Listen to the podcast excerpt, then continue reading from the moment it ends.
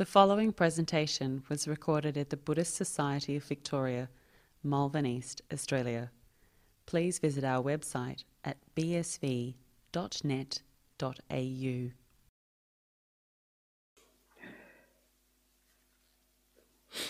Okay, all of you are welcome to the Sunday talk.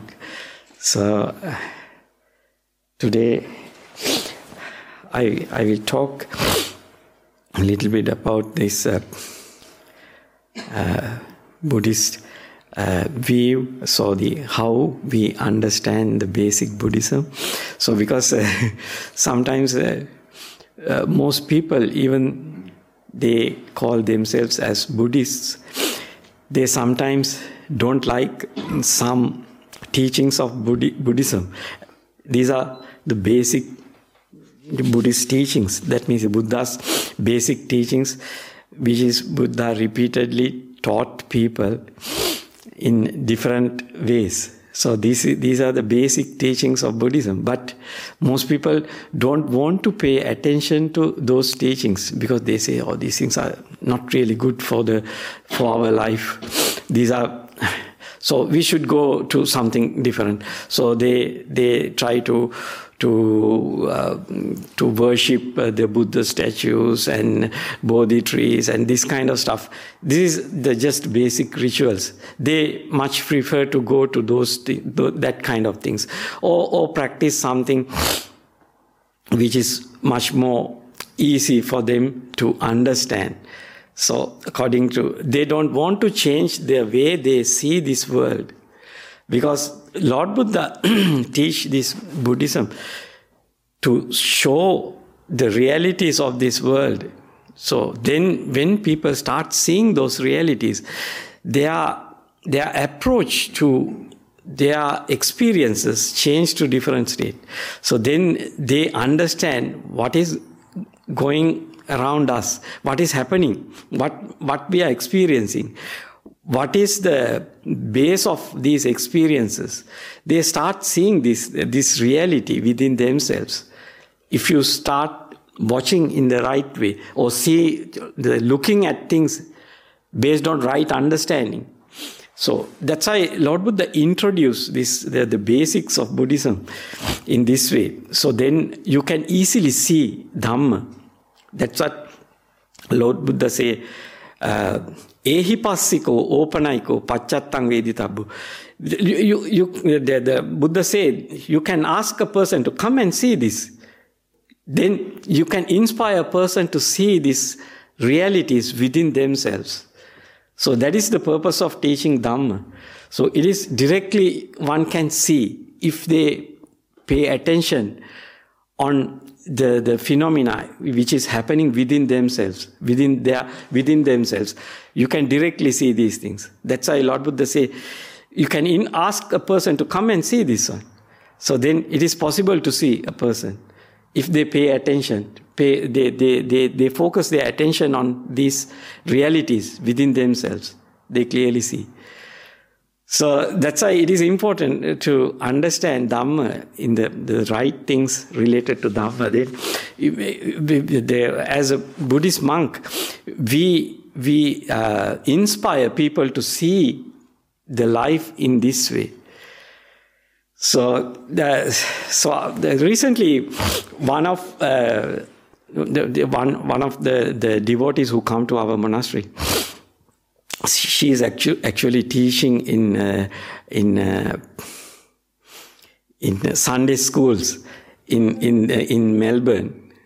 So she says, "Oh, we don't teach the children that these basic realities, but we teach other things, how to chant, how to." So they say, if we teach the anicca, impermanence and non-self and the suffering which is always related to our consciousness, we don't teach that kind of things, because then our children may not learn their subjects, and they will not to develop their careers in future. So they will become miserable. So they're afraid to teach the truths. So that is how people's perception related to this Dhamma. So understanding how they approach this Dhamma is totally, actually that is not the way how Lord Buddha inspired people to understand this Dhamma. So these people are afraid to Dhamma. The important thing is, if you teach to children, this is impermanent, this is nonsense, they don't understand, most of them. But few of them have that ability to take just a little bit of that teaching to keep in their mind and see through that understanding. These things are impermanent. Things are subject to change. These are actually basic things you can see within yourself. If you watch, if you carefully pay attention to things arise and pass away within yourself and your experiences, how things arise and pass away, you can easily see these things within yourself. So then your relationship to your experiences change to different state. So they are not, you don't keep strong expectations related to your experiences. You are ready to let go things. So it is really helpful to avoid the unskillful mental states. Especially people fall into depression or anxiety because people expect from the world lot of things. So the people are strongly believe their perceptions arise. They think these things should be permanent. These things should be happen according to their wishes. Because people, they keep strong hopes on this natural phenomena. This phenomena always, whatever experience we have, we experience in whatever time is always based on causes and conditions and each and every moment according to Dhamma. So if we accept, if you watch our experience, you see this truth, because when the causes and conditions change, our experiences are changing. Our feelings, perceptions, volitions change time to time. When you can see in your day-to-day life, if you are a little bit mindful. Not the mindfulness you develop to very higher states. Just if you have the basic mindfulness, if you watch carefully how things arise, what are the causes and conditions related to those feelings and perceptions, you see this reality within yourself. So it is not very complicated things. That's why Lord Buddha say this Dhamma, you can ask a person to come and see. So you just arouse you inspire them to see these things. So just then they pay, if they listen to you. So if you have that certain level of confidence and faith arise within themselves, then they pay attention and start watching these things, whether this is true or false. Then they directly see within themselves. So the paying attention is an important thing in the present moment, what is arising and passing away. So how these things, what are the causes and conditions associated with these things? So if you pay a little bit attention on these things, you can see. This is not very complicated, cannot understand. These things can understand. So once you understand, the important thing is your greed, hatred arise within you, getting diminished, getting lower. Because your expectations are lower. You know things are changing. Things arise based on causes and conditions. These are uncertain stuff, impermanent stuff. So then your mind gets soft, gentle, kind to yourself and all other living beings. So it comes by right attention. That is called right attention. That is called the sati samprajanya, the attention with right understanding. The mindfulness with right understanding. So then your mind gets soft, kind, gentle. So then your reactions getting better. So then your rough reactions or the unskillful reactions, you can let go and free your mind. So then I will read a sutta. So you can ask questions if you have any questions at any time. So I will read the sutta. And how Lord Buddha say these things. How Buddha told people in those days, and how Lord Buddha introduced people this Dhamma.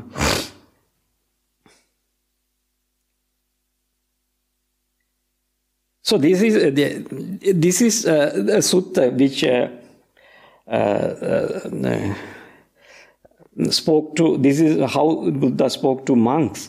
So next sutta I will read how Lord Buddha spoke to lay people. So these are in very simple ways. So this is the sutta linked discourses 22.44 to 22.44. So you can so anyone can search and find out in Sutta Central or any other website. So this is linked discourses, Samyutta Nikāya. So in Pali, Samyutta Nikāya, Khandha Vagga Samyutta, Khandha Saṁyutta, Mūlapaṇṇāsaka, Atta Deepa Vagga, Patipada Sutta. Linked discourses 22.44. Number 5, be your own island, that is the Vagga. And this sutta name is practice. Patipada Sutta. So I will read this Ajahn Sujato's English translation. At Savatthi, mendicants, I will teach you the practice that leads to the origin of identity, and the practice that leads to the cessation of identity. Listen and pay close attention. I will speak. What is the practice that leads to the origin of identity?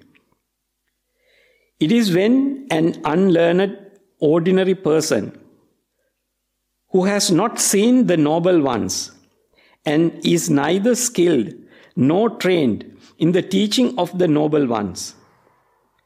They have not seen good persons. They are neither skilled nor trained in the teaching of the good persons. First thing, they regard form as self, self as form, and form in self, or self in form. Second thing, they regard feeling as self, self as having feeling, feeling in self, or self in feeling. Third one, they regard perception as self, self as having perception, perception in self, or self in perception. The fourth one, they regard choices as self, self as having choices, choices in self, or self in choices. The fifth one, they regard consciousness as self, self as having consciousness, consciousness in self, or self in consciousness. This is called the practice that leads to the origin of identity. That is why it is called the way of regarding things that leads to the origin of suffering. So you are taking things in the wrong way. That's why you see an identity within your body, mind, and your feelings, perceptions, and volitions. Then next Lord Buddha say, what is the practice that leads to the cessation of identity? It is when a learned noble disciple has seen the noble ones and is skilled and trained in the teaching of the noble ones. They have seen good persons and they are skilled and trained in the teaching of the good persons. First thing, they don't regard form as self, self as having form, form in self, or self in form. Second thing, they don't regard feeling as self, self as having feeling, feeling in self, or self in feeling. Third one, they don't regard perception as self, self as having perception, perception in self, or self in perception. Fourth one, they don't regard choices as self, self as having choices, choices in self, or self in choices. Fifth one, they don't regard consciousness as self, self as having consciousness, conscious in self, or self in consciousness. This is called the practice that leads to the cessation of identity. This is a practice.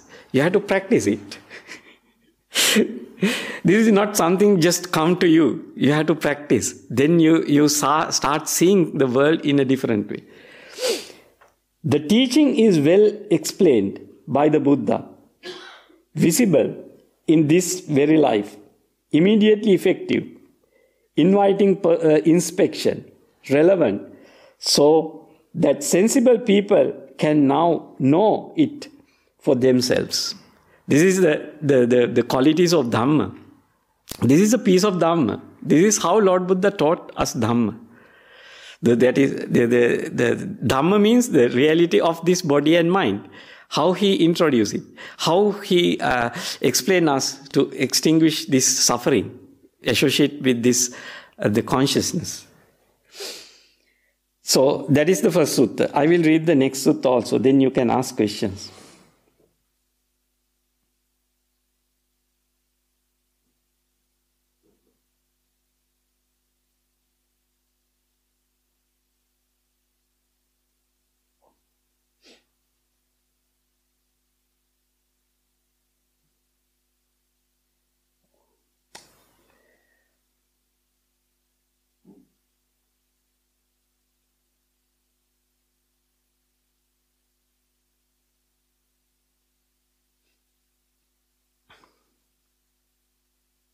Okay, this is a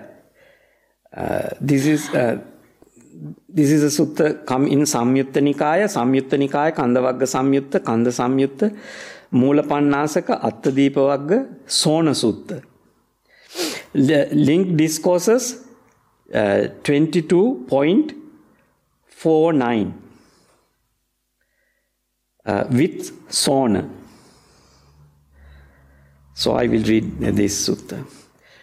So I have heard, this is Ajahn Sujato's translation. So I have heard, at one time the Buddha was staying near Rajagaha, in the bamboo grove, the squirrel's feeding ground. Then the householder Sona went to the Buddha. The Buddha said to him, Sona, there are ascetics and Brahmins who based on form, which is permanent, which is impermanent, suffering and perishable, regard themselves thus, I am better, or I am equal, or I am worse. What is that but a failure to see truly? Or in other words, we can say, not seeing things as they really are. There are ascetics and Brahmins who, based on feeling, regard themselves thus, I am better, I am equal, I am worse. What is that but a failure to see truly? Because this feeling is impermanent, suffering and perishable. The third one, there are ascetics and Brahmins who, based on perception, regard themselves thus, I am better, or I am equal, or I am worse. What is that but a failure to see truly, not seeing things as they really are? The fourth one, there are ascetics and Brahmins who, based on choices, that means based on intentions, will, they regard themselves thus, I am better, I am equal, or I am worse. What is that but a failure to see truly, or not seeing things as they really are. Fifth one, there are ascetics and Brahmins who, based on consciousness, which is impermanent, suffering, and perishable, they regard themselves thus, I am better, I am equal, or I am worse. In other words, I am superior, I am equal, or I am inferior.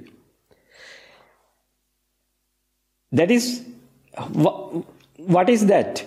But a failure to see truly, not seeing things as they really are. There are ascetics and Brahmins who, based on form, which is impermanent, suffering and perishable, don't regard themselves thus, I am better, I am equal, or I am worse.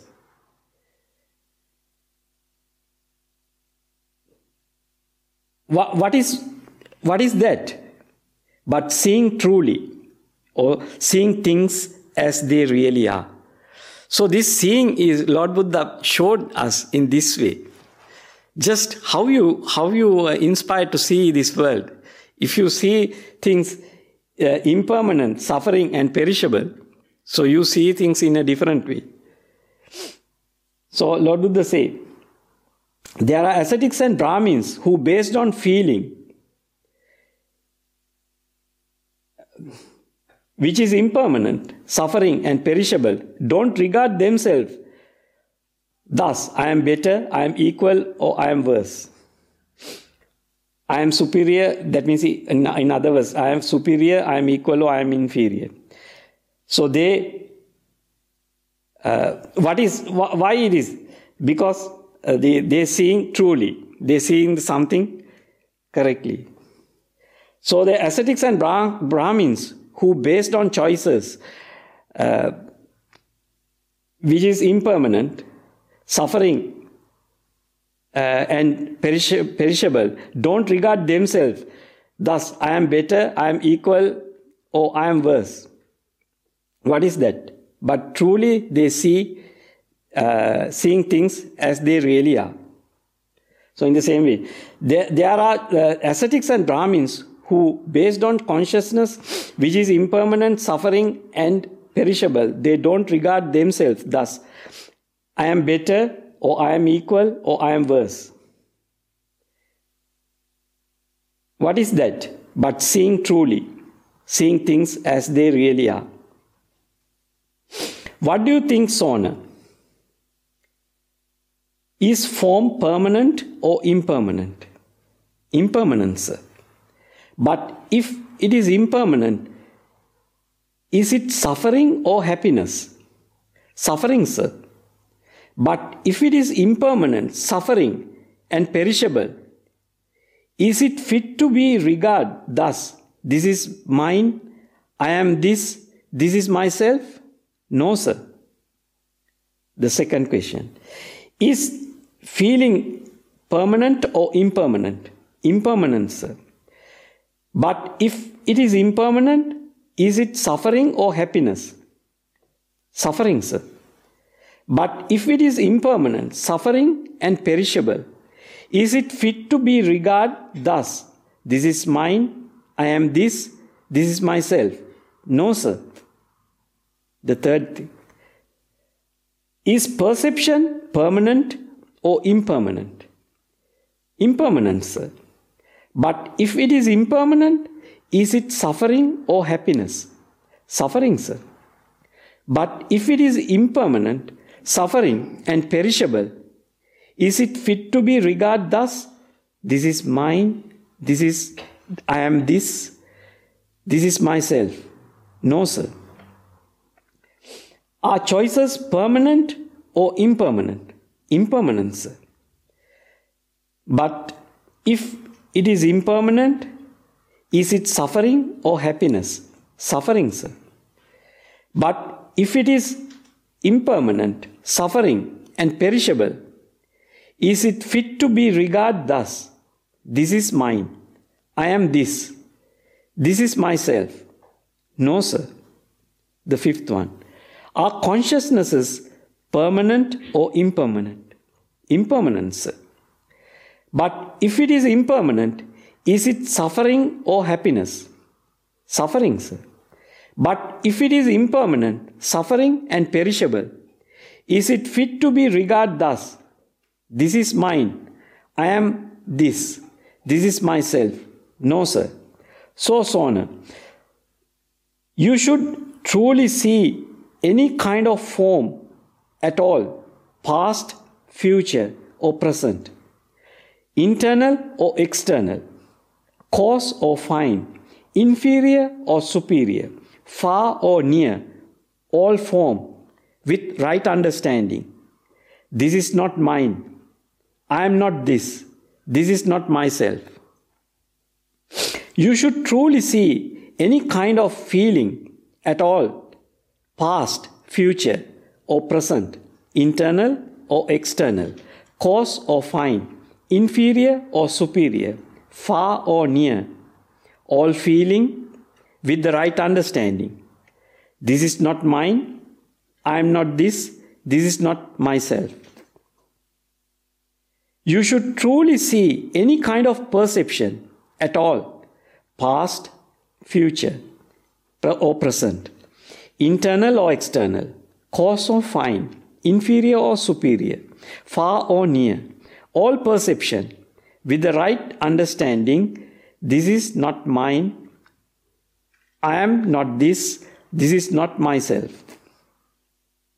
You should truly see any kind of choices at all, past, future or present, internal or external, coarse or fine, inferior or superior, far or near, all choices with right understanding.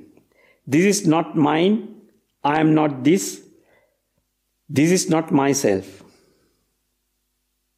You should truly see any kind of consciousnesses at all, past, future or present, internal or external, coarse or fine, inferior or superior, far or near, all consciousnesses with the right understanding. This is not mine. I am not this. This is not myself. Seeing this, a learned, noble disciple grows disillusioned with form, feeling, perception, choices and consciousnesses. Being disillusioned, desire fades away. When desire fades away, they are freed. When they are freed, they know they are freed. They understand rebirth is ended. The spiritual journey has been completed. What had to be done has been done. There is no return to any state of existence. So this is the way how Lord Buddha explained this Dhamma to people. This is the way Lord Buddha explained this Dhamma to a lay person. So you have to understand, you have to pay attention to these basic truths and keep in mind and use it in your day-to-day life. Then the relationship to the day-to-day life, whatever thing you are experiencing, and to relationship with your eye, ear, nose, tongue, body and mind change to a different state. You gather a new knowledge related to this eye, ear, nose, tongue, body and mind. Then your relationship or your attachment to all the experiences change to different state. So you are ready to let go. When you start letting go things, then your mind go to different state of experiences. That means you develop the skill to let go the whole five senses and bring your mind beyond the five senses. That means only the mind realm. So then you are focused only to the mind experience. No, nothing belongs to the five sense experiences, or the no anymore five sense experiences. Only the mind experience. You just enjoy the stillness. And the mind-made objects, that means fine material objects, you just go to that fine material realm. So you can develop your mind to those states, and you can directly experience the extinguishment of five senses and five sense consciousnesses and feelings, forms, feelings, perceptions and volitions related to this five sense world. So once you develop to those states, you directly experience the extinguishment of five senses and all suffering related to five senses. So then you understand how once you develop to those states, you are not going to stay permanently there, because you still attach to those experiences. That's why you come back to the five senses. So when you are coming back to the five senses, you directly understand why your mind come back to this five sense world and what are the causes and conditions behind these things. So do you directly experience these states when you go to jhana states and come back to the five sense world? So then you directly see how the wanting, craving to the five sense world existence or the experiences of five senses create suffering.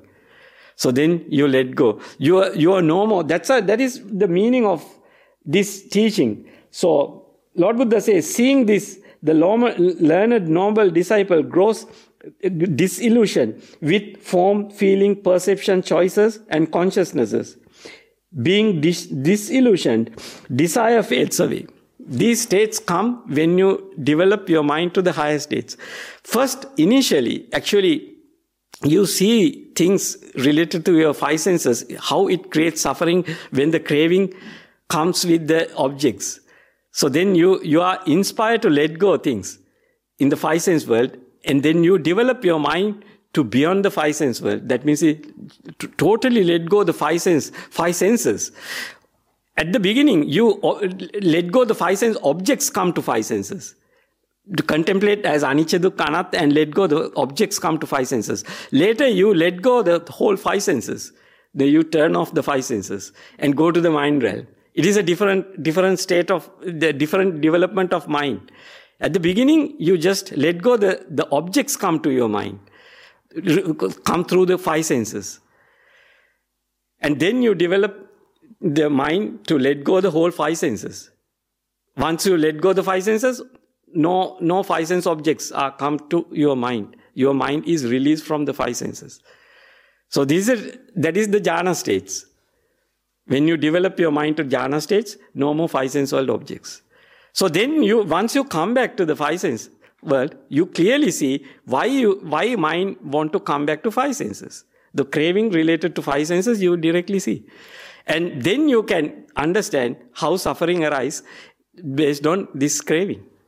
Craving to existence, craving to the enjoyment of five senses. Then you let go of the five senses, and then you understand even the mind is a natural phenomena.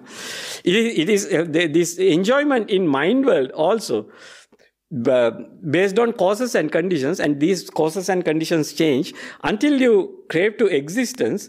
So your past karma can ripen at any stage. So if you crave to existence in whatever plane, so your past karma can ripen in those planes. So once you are fed up with whatever experience you have now, that means even in jhana realms, so after some time, don't want to have that experience. You want something better, something different. So then you go to, when the past karma comes, past karma means your past intentions ripen again. You want to do something. Like you like some food. So once you have that food daily, you don't want to have that food. So past memory come and you go to a different choice. Then the past different choices come and you go to different choices. And you see, okay, today I will eat this thing. Now I ate this one in the past few days. And it is better to go to something else. This kind of thing. Because your past karma can ripen until you exist in whatever existence. So then, if you had that basic understanding within yourself, then you reflect what are the causes and conditions behind the existence of that higher plane. Then you let go those things and go to total extinguishment. When you experience those total extinguishment, then you see why you come back to the mind realm existences. So then you cut off that craving. So then there are no more craving to whatsoever existence. So then, that is the end of suffering. That is how Lord Buddha teach this Dhamma. So, we should understand the basics, the beginning part. So, see the world as the impermanent or uncertain and suffering And these things can't take as I, me, myself. So this is a natural phenomena. Natural causes and conditions drives each and every moment. So all these feelings, perceptions, volitions arise based on causes and conditions and each and every moment. So these are the basics. So if you keep in mind these basics, you naturally start seeing this world in a different way. So that's why even in the first sutta, Lord Buddha taught to people, that sutta says, Cakkhuṃ udapādi, ñāṇaṃ udapādi, paññā udapādi, vijjā udapādi, āloko udapādi. Cakkhuṃ udapādi is first you gain the vision. You start seeing this world in a different way. Then you gather a different knowledge. Ñāṇaṃ udapādi. Then you get a different knowledge regarding this world. Then when you have that knowledge, you know you can let go. You can let go the causes and conditions, and you can bring your mind to different states of existences. So then you're inspired to do it, and you practice the right thing and let go your five senses, and your mind go to jhana realms. Paññā udapādi. Lord Buddha say paññā is, most of the time, a person who attains jhanas have paññā. A person who have paññā can attain jhanas. That is how Lord Buddha say in some teachings. So that means the paññas, Lord Buddha's paññā, the benchmark is the jhana. If you are attaining jhana, that person has the paññā. So then you have to understand what is paññā udapādi. When a person has paññā, then they are open to vijja. They can understand the science, the reality related to this body and mind. How the craving is arise, and how craving goes to the end. When you see the realities within yourself, your mind disillusioned. So then this disillusion, and you can say the end of the ignorance. You directly know what is going on. So then you are no more fooled by the cravings arise here. You just cut off and let go, and you are released from craving. No craving, there is no reason to arise craving. If you are, when you bring the mind to those states.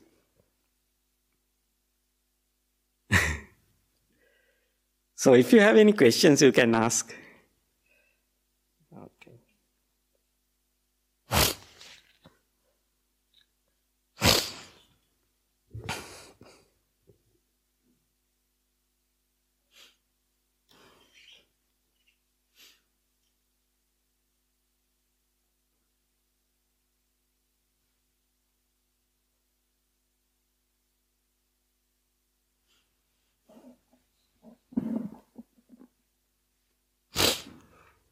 Bhante, when you say five sense world, are you referring to sight, hearing, taste? Is that what you're talking about? Khandha Sutta, the first sutta that Buddha gave to the monks, he was referring to five aggregates of arising, Panchupadaskandha, not five sense world. Yeah. So that is the main cause of suffering, Panchupadaskandha dukkha. And he is very clearly, there is the monks to see there is no self in it, it is not self, that is all he says. Yeah. So it is, when you always continue to use the word five sense world, you get confused. I think the Buddha's teaching here is about Panchupadaskandha, five aggregates of arising. Yeah. So that's very clear. But because Buddha says, after all, suffering or dukkha is five aggregates of arising, and how you see it, when you see yourself, put self in it. Then when he speaks to Sona, the layperson, he gives a very simple thing. He says, okay, don't compare. You are better, equal lovers. Then he says, this is just to kill your ego. Don't compare. I'm better, I'm less, I'm equal. Then he says, look at things, it's all changing. Don't put yourself, you're suffering. So he's putting it in a simple way. But it all boils down to get people understand this self is only a perception idea that a human mind has created because the way it is born. And only way for liberation is to understand how this view of self is created in your head. Once you understand how it is formed, it is Nibbana. Yeah. This understanding is a stream of happening things. That is the important thing to understand. This feelings, perceptions, volitions, that means forms, feelings, perceptions, volitions is also initially related to the five senses. For a human, all forms, feelings, perceptions, volitions, which mind is always engaged with, is are coming from the five senses. So they are always indulged in the five sense world. They don't see the mind realm. They see the five sense world through their mind. So that's why the forms, feelings, perceptions, volitions talk without the eye, ear, nose, tongue, body, mind, and sight, sound, smell, taste, touches. We can't talk just without form, without feelings, without perceptions, without volitions. It is always, the Dhamma is the same thing. So when telling things in brief to the monks, so this Panchupadana Khandha can explain. So easy. But when we are inspiring people to reflect correctly, so we just focus attention to this sight, sound, smell, taste, touches. These are the mostly, then once you pay attention on these things, then you see your mentality, how you become happy, how you become unhappy. These are feelings. Then perceptions, what you understand about the external form, how your understanding changed to different states. So then you understand, your perceptions are not fixed. These are changing. Your perceptions change when the causes and conditions are changing.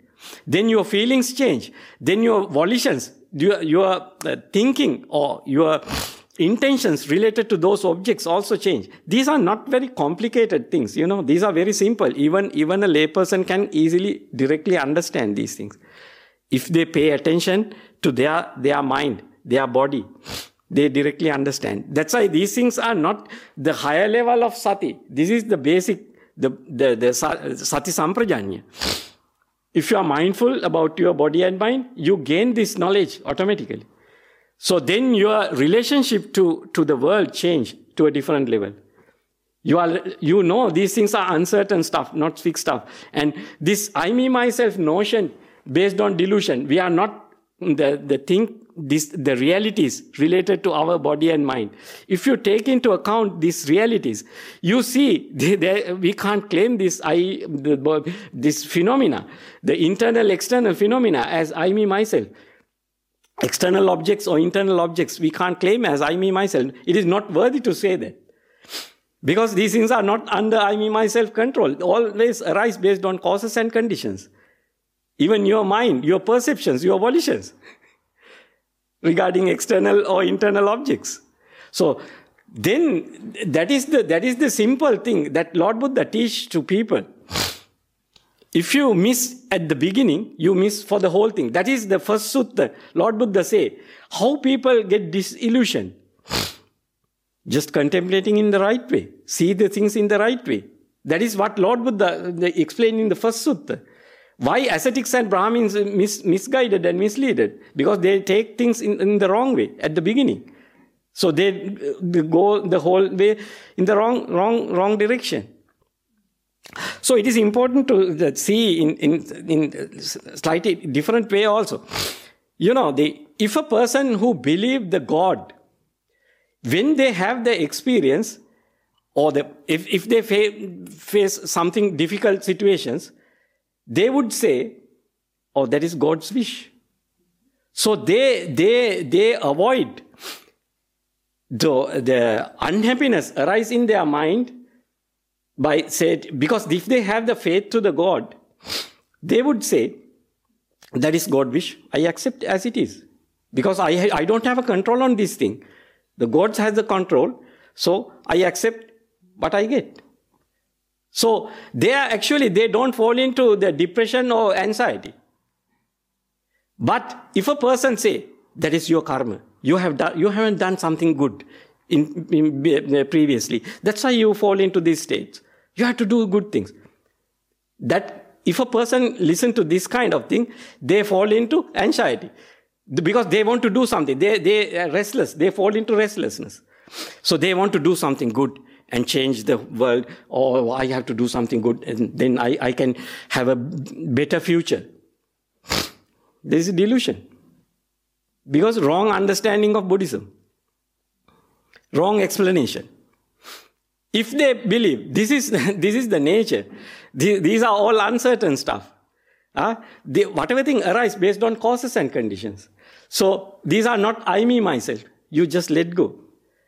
But if the karma attached to yourself, it creates a lot of problems. Most people misunderstand this Dhamma and they act foolishly.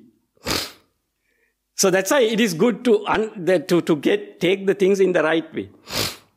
So if you miss this basic Buddhism, the Buddhists miss a lot because they don't take these basic things in the correct way. So therefore they missed a lot and they fall into anger, hatred, delusion because it is based on delusion. So these are things, very, very subtle things, but you have to understand correctly. Lord Buddha repeatedly, the nice thing is, if you read 100 suttas, 99 suttas or 95 suttas, say the same thing. These basic things Lord Buddha taught everywhere. Now, how many suttas I have read the same thing here? All say the same thing. Lord Buddha introduced Buddhism, the Dhamma in this way. So this is the basic. What you can understand. You should not think this is very complicated. Oh, we would understand after we develop the whole path and go to the jhanas. Then we will understand. That is wrong. Lord Buddha said, just seeing the people who practice the path, you get this understanding, this knowledge. These are basic things. And when you use that knowledge with the faith and confidence, then you see the world in a different way and you gather a different knowledge and different understanding. Then you come to a different practice. You relate to your world in a different way. Then you start letting go and free your mind. And you see suffering is always associated with the conscious system, and because this conscious system creates craving. It is when you are conscious, you have feelings. When you have feelings, craving arises. If you mindfully cut off and let go of these things, you are naturally fall into the intentions and the other verbal actions and bodily actions. This is a natural flow of happening things. So when you know these things and when you are mindful, you can avoid. You can stop at that point. You can cut off and let go. Free your mind. Third noble truth. Then you are practicing the third noble truth and suppressing the second noble truth. Craving whatever thing arises within you. So this is the Dhamma. This is the knowledge of Four Noble Truths. This is the basic of Buddhism. Basic Buddhism. Cora, sorry, we've got some online questions. Could we just alternate? I'm sorry. Is it all right if I go ahead? Yeah, okay. Okay. Well, okay. I probably won't be brave enough to come out again. So. Oh, go ahead. Thank you. A week or two ago, when you were last here, Bhante, I asked a question about being humble. And I said Christians have been brought up to be humble. Yeah. And I also mentioned the start of the Metta Sutta, where the Buddha talks about being humble many times, contented, easily satisfied, unburdened with duties, and so on and so on. And I was just going to ask you that is, do you think it's very difficult for human beings to be humble, to open their minds like you kind of need to do in terms of the Buddha's teachings? Yeah. Because they do ask us to open our minds, don't they? These teachings, to understand something that's in a way counterintuitive. You know, we've been brought up in that way. So my question is, how important do you think being humble is in this process? Thank you. Yeah, this humbleness comes how you think about things, because naturally the craving arises within yourself, and wanting and this judging whether this is the better or good or better or worse. So our mental process is automatically run based on delusion. If you are mindfully don't control this one, or how you were inspired to see this world is important. So then, otherwise, naturally, this mind works in that way. You have choices, you have feelings. So then you act accordingly. Then you gauge the things, or you measure whatever thing you have and whatever thing other people have. So then your humbleness comes based on how you see things. So you have to mindfully see the world in different other ways. So that's why you have to train the way of seeing at the beginning. That's what I think that's what I can tell you as an answer. Otherwise, humbleness is, you can practice as a practice to be humble and how to be humble, these things. But that depends on the society where you live. You are humble in some issues, and you are not humble in some other issues, because that is your training come from your society. So that's why view is important. When you see things in a different way, then you are humble all the time. You let go things. It is come in a different place. So these are. Because this humbleness of different behaviors, different values come to you based on where you born and live. So that is a different case.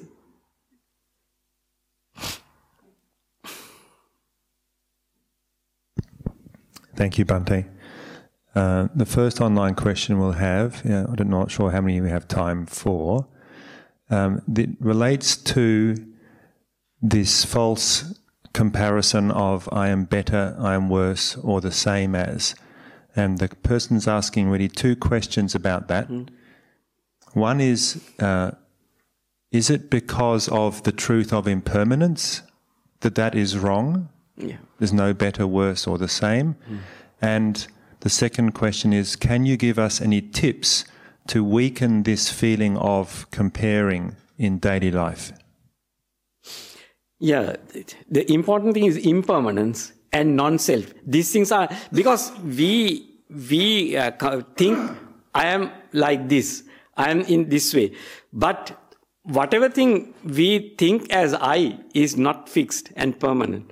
These things are changing. Sometimes our choice is we choose a certain the one model of car. This is my car. I like this car. This is my choice. But once another person come and your friend come, he's an automobile engineer, and come and say, oh, this model has the design fault, so that's why this problem. So sometimes you haven't seen that fault. This guy come and show, because he's expert. So then you go here and there, drive the car, and you see, then you start seeing the fault. Then your perception totally changed to a different level. Then you don't say, this car is the best. You say something else. That sometimes that engineer introduces another model or the better version of the same car. So then you go to that one. Your perception changes to a different one. So who you are? So there is no fixed person. So that's why the conceit is come from the delusion, because there is no fixed personality here. It is momentarily. Each and every moment there is a person, but when the causes and conditions change, he is changing. There is no fixed person.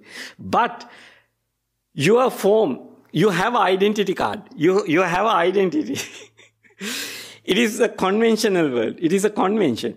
So we can identify people, because each and every person has their own characters and all these things. But these are not fixed things. These are subject to change when the causes and conditions are changing. Sometimes people in early stage, they do a lot of stupid things. Later they learn and associate with good people and their characters change to totally different level. So there is no fixed person. But their external form may not change. Their body may not change. But their way of thinking and interacting with world may change. So that's why there is no fixed personality. So we have to understand these are impermanent stuff. So measuring, the gauging is not much useful. But when you are living in this conventional world, the world based on conventions, so they have that measuring and gauging methods, and otherwise they don't give you a job. They first ask what are the qualifications you have, what you have done, what past, everything they check. So it is a part of the world. You have to accept that as reality. But this is this is not true in deep sense. When you see how things are changing, and then you can let go things. No need to gauge. When it is a way of freeing your mind. Because when you take things as I, me, myself, these are, then you try to build up a person, but you don't aware that your values are changing all the time. When you are learning things, when you are practicing things, when you are encountering some situations, your values are changing. How you think about things are changing. So this is the nature. This is the natural flow of happening things. These are not under anyone's control.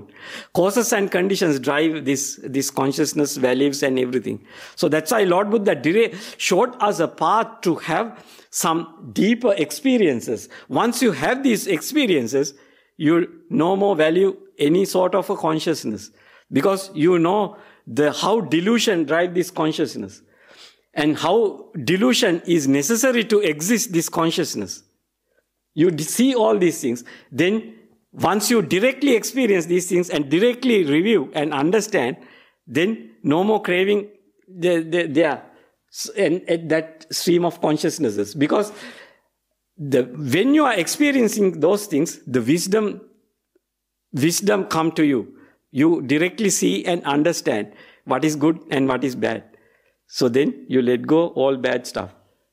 That means you no more craving to whatsoever existence. Why? If you exist in whatever level, so there is the tendency to ripen your past karma, and your consciousness also not a fixed thing. It always based on your past karma. Whatever thing you feel, whatever thing you perceive now, always based on your past karma. It is a part of the system. It is a part of the consciousness. That's why avijja pacca sankara, sankara pacca vijnana. According to paticca samuppada, this is dependent origination. Delusion is the root cause. That's why the sankara arise, adverting the mind is arise, and then the mind consciousness arise. It is a stream of consciousness. It is a part of the stream of consciousness. So that's why when it go to the total cessation, there no more existence. So no more exist any whatsoever level. So that's why that is the end of suffering. Otherwise, there is a tendency to ripen the past karma, because you are still attached to the existence.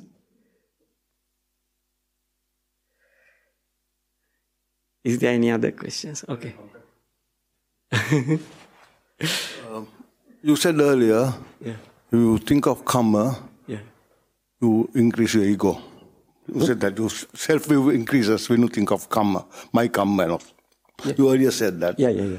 When you say my karma, it is your self-view of self increases. Yeah. You just now said that it's a past karma does this to me and this and that. Yeah.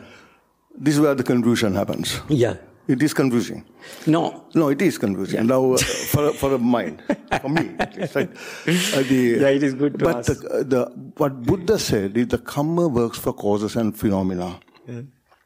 Through ignorance, you attach yourself into these process and phenomena, yeah. Then you suffer the consequence of karma. Yeah. So that is the message. Yeah. The law of causality works for process and phenomena. Through ignorance, yeah. You get attached to these process yeah. phenomena yeah. as self, yeah. You go with it. Yeah. You suffer the consequences. Yeah. That is the thing you have to really understand. That is what Buddha said. Yeah. This is where when you use the jargon, the words, even when you said earlier, now it's confusing. Then you said, look, those who say that God does it for us, probably it doesn't make your ego get increased.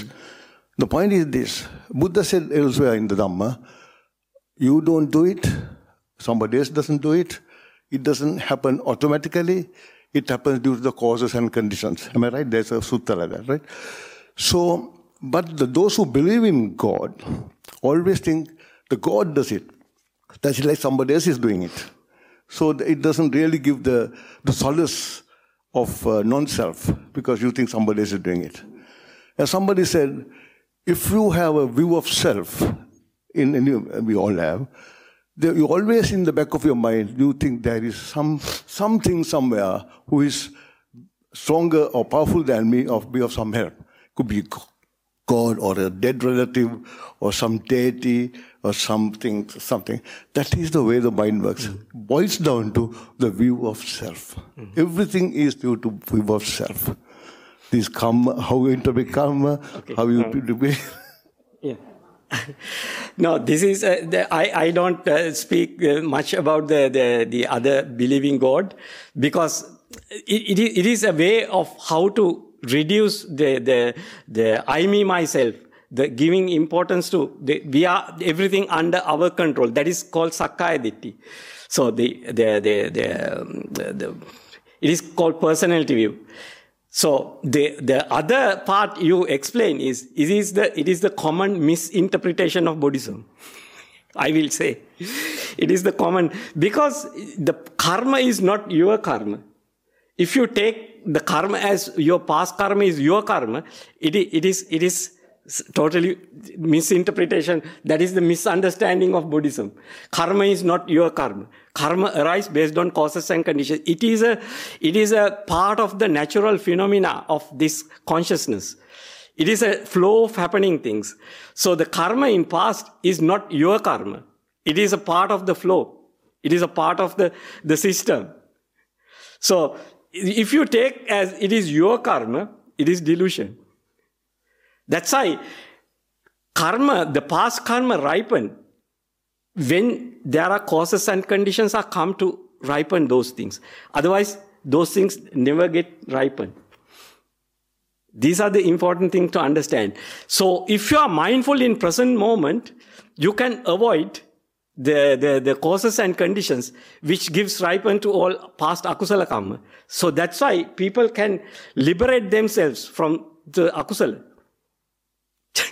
Because if you have the right attention or the right mindfulness or right wisdom arise in the present moment, you can avoid.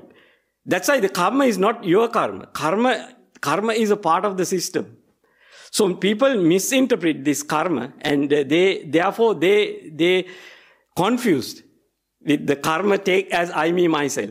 So in other religions, they believe God. Because they believe God, they don't take the responsibility. As all the whatever thing I get is because me, myself. Because the Buddhists misunderstand karma and take their karma as their karma, and they blame themselves or they blame other people. See, all akusala, all the unskillful actions arise because delusion. This karma is not I, me, myself. It arose based on causes and conditions at each and every moment in the past. So if you understand in the present moment in the right way, you get the opportunity to opening, to let go things, not to blame yourself or not to blame others, but do the right thing in the present moment. So that is the most important thing. That is the important knowledge you have to develop.